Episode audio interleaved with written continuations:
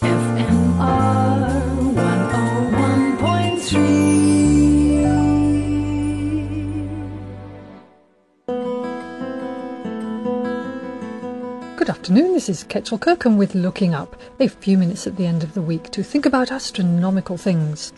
So, who's up for weird science? My background is more in engineering, so I rely on other sources for pure science, this time space.com. A weird quantum effect that was predicted decades ago has finally been demonstrated. If you make a cloud of gas cold and dense enough, you can make it invisible. Scientists at the Massachusetts Institute of Technology, MIT, used lasers to squeeze and cool lithium gas to densities and temperatures low enough that it scattered less light. If they can cool the cloud even closer to absolute zero, they say it will become completely invisible. The bizarre effect is the first ever specific example of a quantum mechanical process called Pauli blocking. Study senior author Wolfgang Ketterle, a professor of physics at MIT, said in a statement, What we've observed is one very special and simple form of Pauli blocking, which is that it prevents an atom from what all atoms would naturally do scatter light. This is the first clear observation that this effect exists, and it shows a new phenomenon in physics. The new technique could be used to develop light suppressing materials, not, I'm sad to say, to make an invisibility cloak as in Harry Potter, which would be well cool, but to prevent information loss in quantum computers, which is possibly even cooler. Pauli blocking comes from the Pauli exclusion principle, first formulated by the famed Austrian physicist Wolfgang Pauli in 1925 to paraphrase, this means that you can't have particles which are in the same quantum state occupying the same space at the same time. And because at the spooky quantum level there are only a finite number of energy states, this forces electrons to behave in certain ways.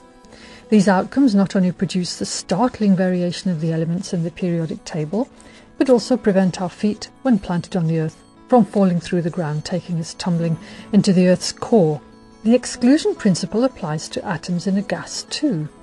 Usually atoms in a gas cloud have a lot of space to bounce around in, meaning that even though the particles within those atoms may be bound by the Pauli exclusion principle, there aren't enough unoccupied energy levels for them to jump into for the principle to not significantly impede their movement. Send a photon or light particle into a relatively warm gas cloud, and any atom it bumps into will be able to scatter the photon away and thus the cloud of gas becomes visible. But cool a gas down and you have a different story. Now the atoms lose energy, filling all of the lowest available states and forming a type of matter called a Fermi sea.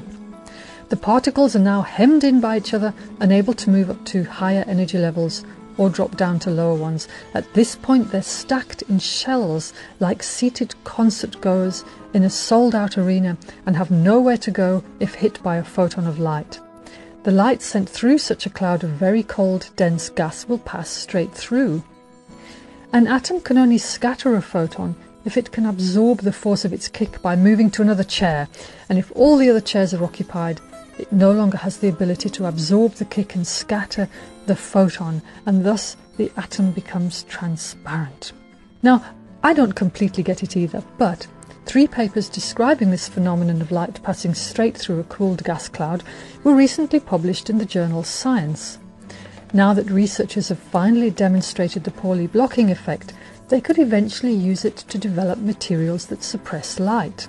This would be especially useful for improving the efficiency of quantum computers, which are currently hindered by the loss of quantum information, which is carried by light, to a computer's surroundings.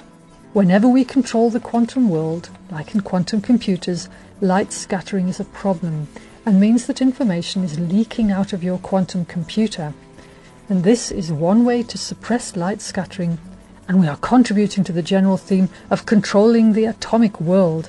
This is how it's done, folks. Fundamental science. For now, this is Ketchel Kirkham, wishing us clear skies.